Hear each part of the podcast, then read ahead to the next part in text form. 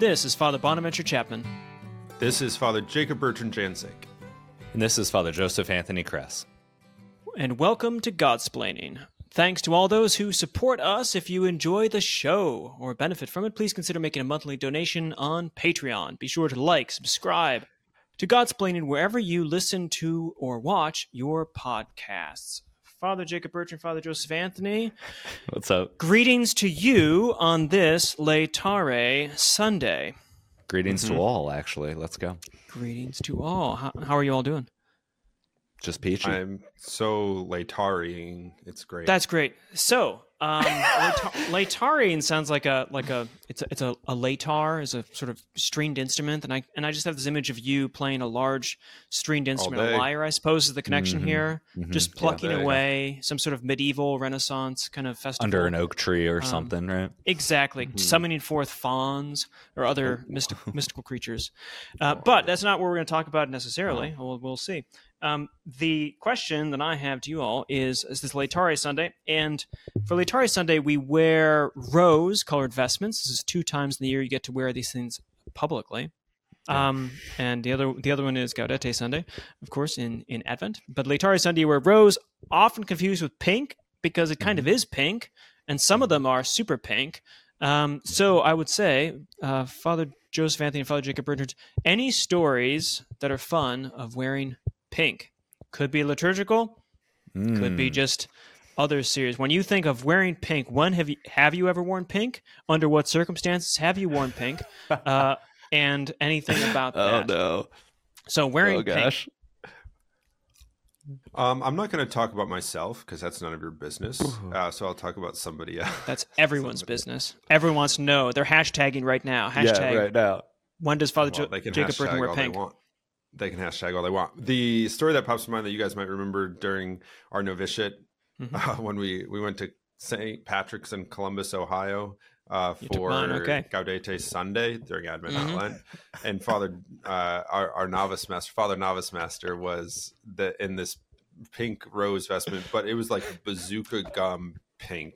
Hot it pink. was like it was like he came out for mass, and we were all just like, "Oh my goodness, that is yeah. That that's bold. That is a bowed pink. Bowed, baby. So, bowed. Yeah, that's, yeah, that was embracing Laetare. That was yeah, that was Gaudetane uh, to the max. that was yeah. yeah. that was divine attribute kind of pink. So mm-hmm. when I just think of that, whenever I mean, I actually like the rose, the pink mm-hmm. vestment that we have here at St. Denis. So I'm oh, not like oh, I have to wear it's in yeah. I'll get it. Don't worry. Uh, well, it's not like viewers. Uh, Father Jacob Bridget will post it on a, a picture or something, so you'll you'll see. Perhaps yeah, well maybe sure. on the Instagram or something. Okay. All right. Carry on. For sure. Yeah. I was just gonna say that I don't like dread wearing the rose pink vestments, but I always think, would there ever be? Would I ever be embarrassed? I can just think of that uh, mass, and mm. I would be mm. fine. Yeah. Father Joseph Anthony. Um, yeah, I, have I've worn pink uh, unironically before uh, when mm-hmm. I was in mm-hmm. college, and I have no shame about that. There was one time in college where um, I was working in admissions, and I had a I was wearing pink that day, as one would do. I think it was a Wednesday, but not entirely sure on that. And they were doing some pictures for like a upcoming alumni magazine or something along those lines and they needed some you know happy smiling faces. And so i got pulled out of the the back closet where we had all of our phones because i would just answer phones all day at missions. And they sent me off with a photographer. So there are some pictures of me at some admissions trifold pamphlet or something for Franciscan University, and I'm rocking a pink shirt in there. So uh, those do exist somewhere. Um, okay yeah, viewers, just, go look those if, up. If you could post those on Instagram, if you can find Father Joseph Anthony Kress yeah, in a, in tag a me in, tag me in thing. Those. Yeah, um, he uh-huh. was at Franciscan's Real uh, 1984. So look in 1984 yes. to 1988. 84 okay. to 88. Those are the years. Exactly right. Perfect. Yeah, I uh, I, I, I used to wear shirts and ties uh, and mm-hmm. sport coats um, to when I was teaching before entering the order. Uh, I love wearing sport coats and shirts and ties, uh, but I don't get to do that much anymore, which is fine. Uh, everyone makes sacrifices. And uh, one of my, I had a pink shirt and a pink tie, which was gorgeous. And when I was teaching at a high school, um, the art teacher, uh, as a gift at the end when I was leaving, uh, got me a pink sport coat uh, to, to match with this sort of thing. Now, the thing is, though, uh, pink sport coats are not usually men's sports coats or men's jackets because I was like, yes. I was, I, I thought, oh, this is great. So I put it on. I was putting it on, and I thought, it's, it's a little. Is this a Michael Scott moment? Tight in the yeah, it's a yeah, little tight uh-huh. in the uh-huh. shoulders, uh-huh. and it buttons on the wrong side, and there's a lot of space down. I mean, this is just seems you know, but thankfully it was for a or a woman's my size ish. So it just felt, but I did have this, I did have this coat, and I would wear it sometimes um, when when doing things, especially Valentine's Day, that kind of stuff.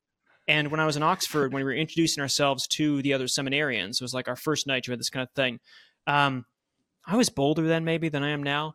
Uh, I wore I wore my pink coat and tie um, to introduce myself to all of the Oxfords, which you know now thinking back upon it, um, uh-huh, could have sent uh-huh. messages uh-huh. that perhaps would have would have been uh, could have the wrong messages. Message. But I feel like you know if you if you carry yourself in a masculine manner, as the way that Father Jacob Bertrand does, um, you can wear any color you want. So with I just want to say before no before we go on to the yeah. collect, I just want to say t- a two second thing. Father Bonaventure, for those who don't know, Father Bonaventure's colorblind, so when he says a beautiful pink, he has no idea what that is, even remotely look like. Yeah, so correct. Now to the collect. Very true.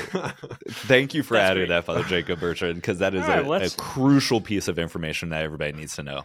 Let's start ourselves off then with uh, with, with a a Laetare collect. Oh God who through your word reconciled the human race to yourself in a wonderful way, grant, we pray, that with prompt devotion and eager faith the Christian people may hasten toward the solemn celebrations to come. Through our Lord Jesus Christ, your Son, who lives and reigns with you in the unity of the Holy Spirit, God, forever and ever. Amen. For our first reading, Father Joseph Anthony, could you take could you take it away? Yes. reading from the first book of Samuel. The Lord said to Samuel, Fill your horn with oil and be on your way. I'm sending you to Jesse of Bethlehem, for I've chosen my king from among his sons. As Jesse and his sons came to the, to the sacrifice, Samuel looked at Eliab and thought, Surely the Lord's anointed is here before him. But the Lord said to Samuel, Do not judge from his appearance or from his lofty stature, because I have rejected him. Not as man sees does God see, but because man sees the appearance, but the Lord looks into the heart. In the same way, Jesse presented seven sons before Samuel, but Samuel said to Jesse, The Lord has not chosen any one of these. Then Samuel asked Jesse, Are these all your all, all the sons you have? Jesse replied, There is still the youngest who is tending the sheep. Samuel said to Jesse, Send for him. We will not begin the sacrificial banquet until he arrives here. Jesse sent and had the young man brought to him. He was ruddy, a youth handsome to behold, and making a splendid appearance. The Lord said, There, anoint him, for this is the one. Then Samuel, with a horn of oil in hand, anointed David in the presence of his brothers. And from that day on, the Spirit of the Lord rushed upon David. The word of the Lord. Thanks be to God. Not as a man sees does God see, because man sees the appearance, but the Lord looks into the heart. This is both, I think, a consoling and a troubling saying. Uh, more consoling, though, I think, than troubling, of course. Consoling because sometimes appearances are not just deceiving, but defective. Our plans don't come off. Our lives don't work out. Our intentions are misunderstood, those around us. Our work is devalued and even degraded. All outward realities, appearances seem to point to failure. But the Lord doesn't judge by these, He judges by the heart. That's the consoling part. And troubling, though, for the very same reason. Because sometimes our appearances, the outward realities, are good. Our plans are working out. Our outward success is obvious, and for all those to see and to give us praise and, and acclamation. But the Lord doesn't judge by these, He judges the heart. And the heart is, or ought to be, entirely in our control. No one else can take it from us, although we can give it to others. We can't be forced or coerced. It's a free act of our very person. Only we can do things with our heart. And so often our control over our hearts is not that well controlled. But we here are reminding, or remind, to remind ourselves that the Lord is not only the judge of hearts, but also the lover of hearts. He, in his sacred heart, is happy to help conform our hearts as they ought to be conformed to him. In the selection, I guess you could say the selection. Yeah, it's a selection of Jesse. Um, there, it, there's a sort of revealed, um, what unexpected reality of God's providence. That it's not always. Yeah, I mean to to make an explanation the same as what I just said. It's not always. God's plan is not always what we would expect it to be. We can think of this perhaps more directly in the Gospels. You know, when especially uh, the Sermon on the Mount, for example, or the parable of the seed, that the seed must fall into the ground and die before it gives life, or in the reality of the of the resurrection, that it's through Christ's death that life is is given. But even here, there's the reality that Jesse wouldn't be the normal or the expected candidate to to be selected here. There's a sort of unexpected reality to God's providence, and Though we may be surprised by the way it is that God has chosen to work out his plan of salvation in the world and in, in our own lives, it's of course, you know, not surprising to God. It's God's plan, it's his providence, it's his working out of, of all things. Um, ours, I guess, then as as like the season of Lent carries on, and if the end of the season of Lent is to be more and more conformed to Christ by clearing out the things that might otherwise keep us from him, ours is to be um, to begin to see as, as God sees, to be moved by his grace, and especially to be moved by his Holy Spirit. We can think of the gifts of the Holy Spirit in the ways that we begin to see things less according to our standards, less according to earthly standards, as Father Bonaventure was didn't say directly, but certainly talking about. Um, but and more and more according to God's standards, to the standards of what is above, to the standards of of, of Christ. Um, so it is you know within the process we could say of conversion that that we are made to see um, things through the eyes of god. So i would say you know be patient with that but also expect it. We ought to expect that that god will work out his providence in our lives in similar fashions.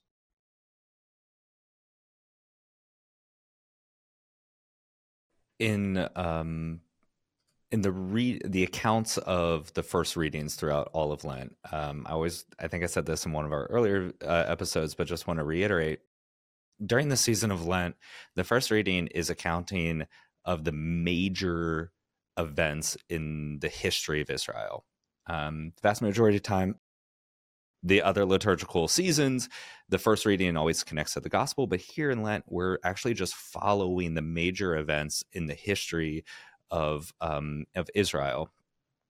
We had um, creation, we had the calling of Abraham, we had Moses, and now we have the anointing of King David. And we find that the the prophet Samuel is sent to him to anoint him as king.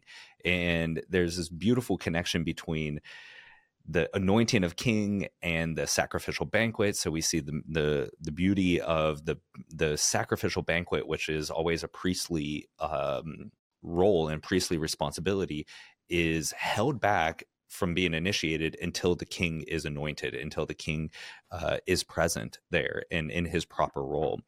Um, but we see this this beauty of the anointing of the king. We heard about the calling of Abraham. We heard about how the the theophany of Moses when we think about the Mosaic um, covenant in those ways. But here with the Davidic covenant, it's comes about by an anointing. And that'll be something that comes up later in the gospel. And that's something that comes up throughout the rest of um, the life of Jesus is the fact that he's re- referred to, um, seen as the anointed one, the Messiah who has come to save his people. And we are um, introduced to that in the Davidic covenant. We're introduced to that in this um, calling of David, but in his anointing that immediately um, draws him into the sacrificial banquet uh, in that way. Okay, well, my turn for the second reading. A reading from the letter of St. Paul to the Ephesians. Brothers and sisters, you were once darkness, but now you are light in the Lord. Live as children of light, for light produces every kind of goodness and righteousness and truth. Try to learn what is pleasing to the Lord. Take no part in the fruitless works of darkness.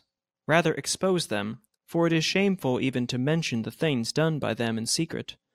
But everything exposed by the light becomes visible, for everything that becomes visible is light. Therefore it says, Awake, O sleeper, and arise from the dead, and Christ will give you light. The word of the Lord. Thanks be to God. We're probably well familiar with the theme of, of light and darkness in the scriptures. Of course, we can think of, of the Gospel of John, where this is a main theme throughout. Um, obviously, that's it's not exclusive to to John or his his gospel, because here we have it in St. Paul, this idea of, of light and darkness. Christ preaches that I am the light of the world. And here, um, I guess just a couple words, brief words about living in the light, the light that we're called to live into or to live in, um, even the light that we're called to be, right? Because St. Paul says, but now you are light in the Lord. Um, there's the, the reality of the light is that the light of Christ shines forth in all facets of who we are as men and women. And with that, there there's a great beauty. There's a great um, hope there's there's all of that but there are also these these sort of growing pains. The the light can be a painful reality in in a way because it reveals our error our weaknesses our sins. It makes those things known we could say. They even come to light. And that is part two of the christian life of conversion that what is less than perfect what is sinful in us is is made known not necessarily in a public way but it's made known to us to god. Um, that's part of living in the light but also with that comes the reality that the light is Jesus Christ.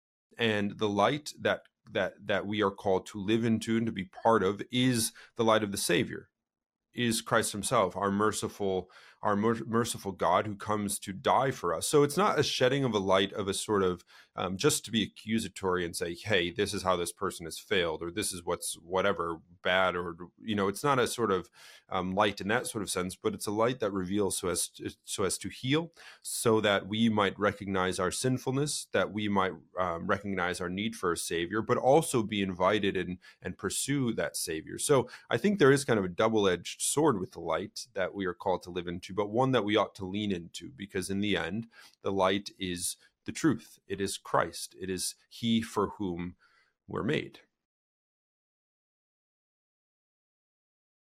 Awake, O sleeper, and arise from the dead, and Christ will give you light. That that calling out to each of us to awake, um, to awake from our slumber, to awake from the sleep, uh, and to begin to rise, to live, to take that first inhale of the morning in the light of Christ.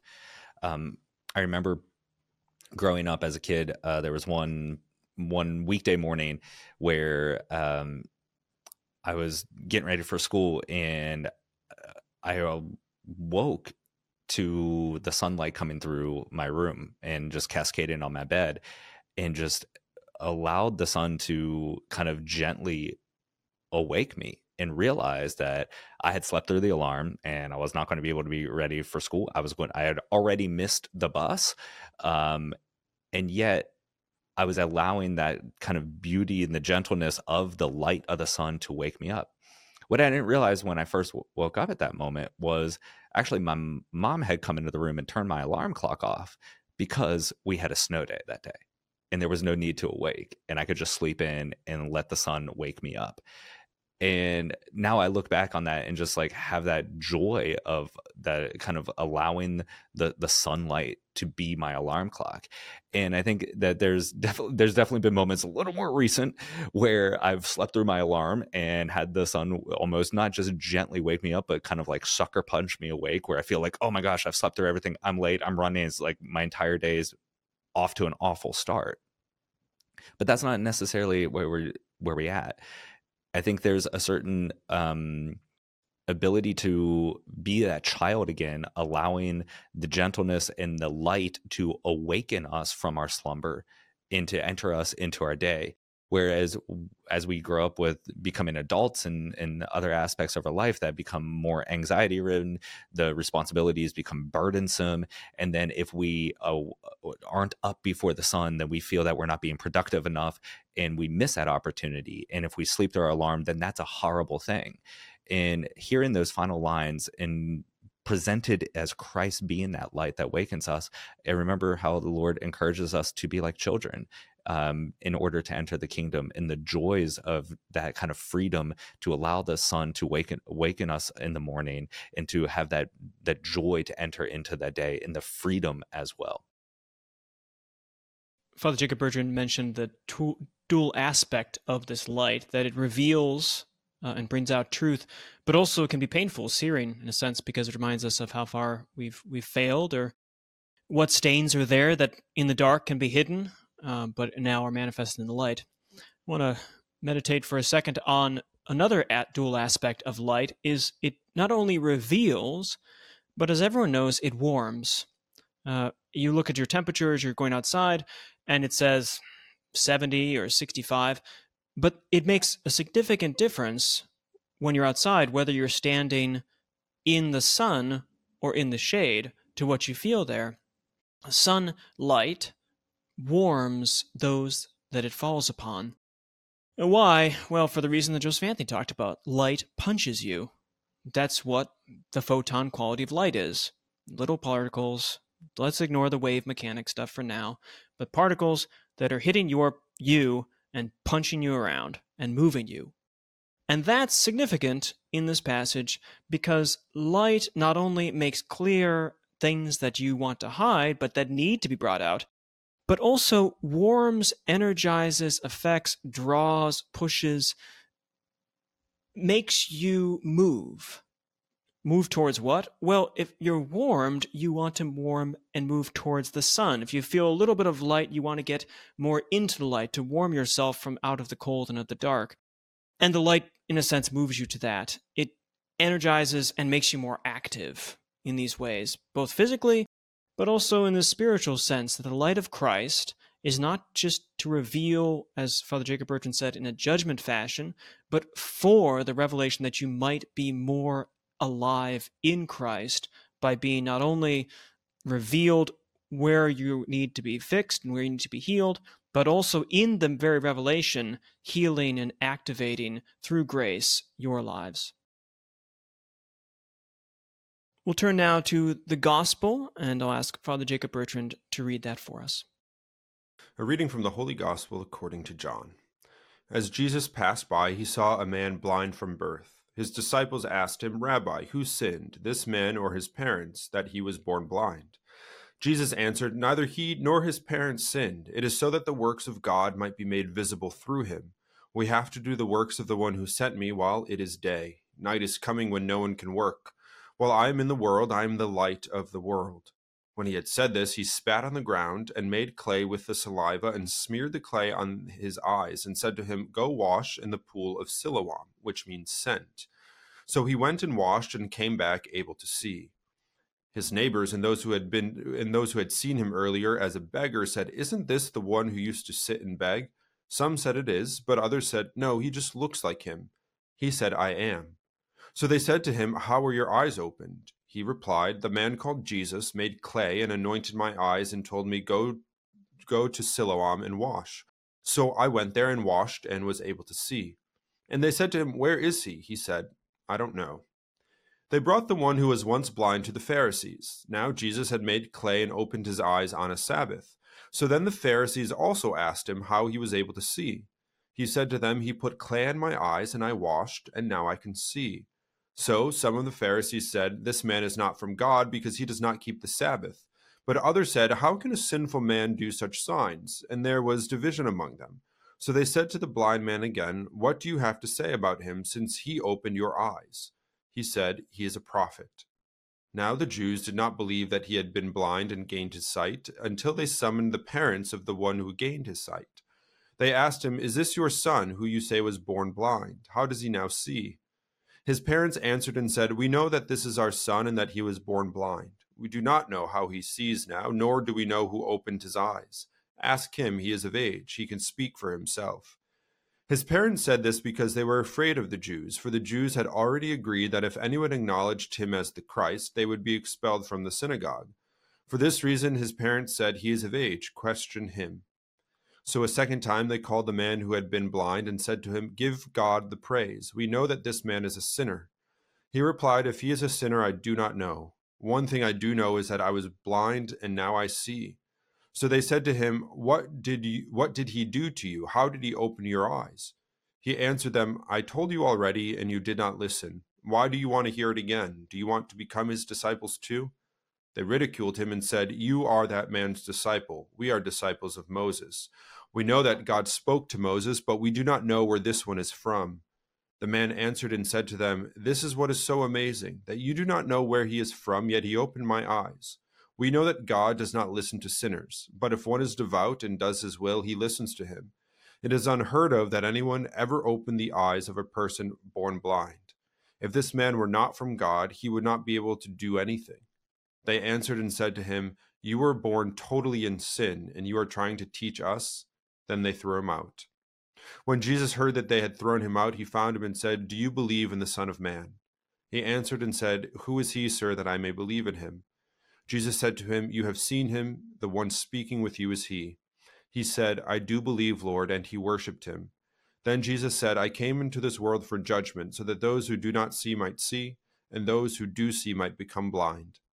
Some of the Pharisees who were with him heard this and said to him, Surely we are not blind, are we? Jesus answered them, Jesus said to them, If you were blind, you would have no sin, but now you are saying, We see, so your sin remains. The Gospel of the Lord. Praise to you, Lord Jesus Christ. All right.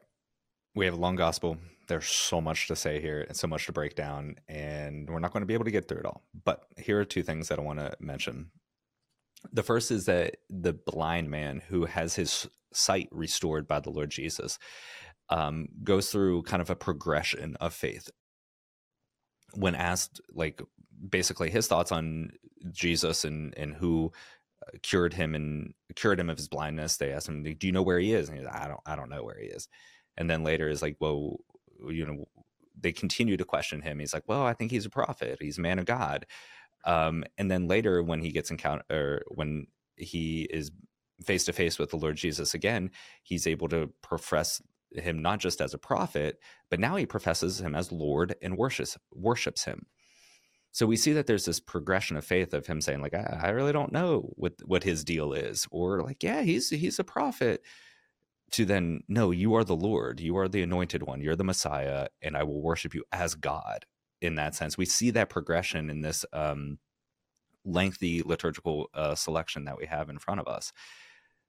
But each and every time he makes that profession, each and every time he kind of makes that step further in his faith, to start to recognize who Jesus truly is, is because he's being questioned about it.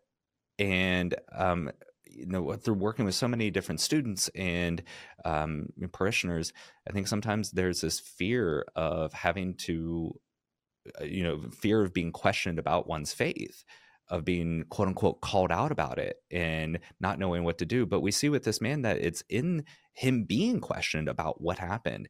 And his responses so they're they're so beautiful because he just simply kind of keeps reiterating the facts. He was like, I was born blind. This man, I put mud on my eyes and now I can see. That's what I know. And now I'm starting to come to this deeper understanding of who he is upon the reflection, upon further questioning, upon these d- deeper things. His faith is growing to such a point that he refers to Jesus face to face and says, Lord, and worships him.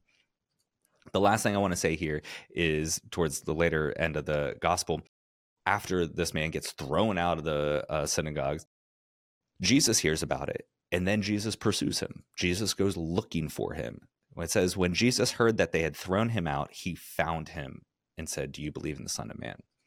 And for me, this also speaks to the reality of the beauty of intercessory prayer, because somebody had to see him get thrown out by the um, by the Pharisees and the scribes, and then turn to Jesus and say, "Remember that guy that you, you know, spat on the ground and put mud on his eyes? He just got kicked out and then Jesus, hearing that, turns and goes and pursues him. And so I think it's an encouragement for each one of us to see, you know, when somebody is defending the faith, when somebody is is making that progression in their own faith, that we can constantly still pursue or intercede f- for them to the Lord Jesus, saying like they're growing in their faith. Lord, continue to pursue them, go back to them and strengthen them and give them the opportunity to proclaim you as Lord and worship you. Neither this man nor his parents sinned, rather, this condition was permitted to show the works of God through him. These are not always comforting words. They make it seem like this man is a mere puppet, sort of stage prop, some magic show of miraculous power. What to say? This God, it seems, does permit things in our lives and those we love, often of our own making, but sometimes not, in order to draw greater good from them. This is the O Felix Culpa, the O Happy Fault, that we are aiming at in the Easter Vigil. The mysterious plan and foreknowledge of God which permits what is not good in order for a greater goodness to occur. Kids, do not try this at home on your own. It is not an easy task or a skill, for it is hard enough to get good out of good things in this world where we are concerned. But God is God. He holds the past, the present, the future in his hands. He knows what he's doing. If we doubt that, as we may, he has given us another much more powerful witness than the curing of this man's blindness. He has given us his Son, redeemed on the cross, and sanctifying us in the Eucharist both divine permissions, as it were, not for his good, but for ours. It's interesting to look at this reading, and we could do this with other passages, and to consider the various people involved. Um, you know, we have, for the sake of our last moments of consideration, three groups or three people. We have the blind man, we have his parents, and sort of those watching, those not directly involved, and then the Pharisees, and each kind of take on a sort of a role. So the blind man, of course, is as Father Joseph Anthony described as one who comes to faith and represents represents faith. The parents are the parents and those watching, those who aren't terribly sure, who kind of afraid, aren't yet, you know, living in the fullness of faith, but there's stirring there. There's something that there's, they're watching, they're paying attention. And the Pharisees who represent the hardness of heart. Often it's easy for us to to sort of look at a setting like that and to say this person falls there this person falls there i fall here um, but perhaps really it's more of a consideration of what you know what parts of us or when is it in our lives that we are like the blind man when is it that we put our trust in the lord and come to believe in him when is it that we might sit back a bit afraid of giving ourselves to the Lord? When is it that our hearts are hardened, or and what circumstances? And you know, as we find ourselves in the middle of Lent, uh, a good time, yeah, to to use this as a sort of fodder for your own consideration of what is it in my life and in my relationship with the Lord that is that is going okay and going well and where is it that the lord is you know and how is our lord asking to bring that to further completion and what needs work? Where am i weak? Where is my faith weak? And how can i beg the lord again in these remaining weeks of lent in preparation of easter to heal me to draw me to himself to, to soften my heart that i might hear his word and live with him? We'll conclude with the final prayer from the mass. Look upon those who call to you o lord and sustain the weak Give life by your unfailing light to those who walk in the shadow of death, and bring those rescued by your mercy from every evil to reach the highest good. Through Christ our Lord. Amen. In the name of the Father, and of the Son, and of the Holy Spirit. Amen. Well, that's it. Thanks again to all of our supporters. If you like what you've heard or you like our work um, and would like to give something to our work, please check us out at patreon.com forward slash Godsplaining. Follow us on Facebook, Twitter, Instagram, TikTok. I don't know what we do there, but we do TikTok. We we talk there. Uh, like, subscribe, leave a five or many star review. Visit godsplaining.org for shop, to shop our, our merchandise and get dates and information about upcoming Godsplaining events and retreats. And those are just coming right around the corner, so get ready for those. Know of our prayers for you. Please pray for us, and we'll catch you next time on Godsplaining.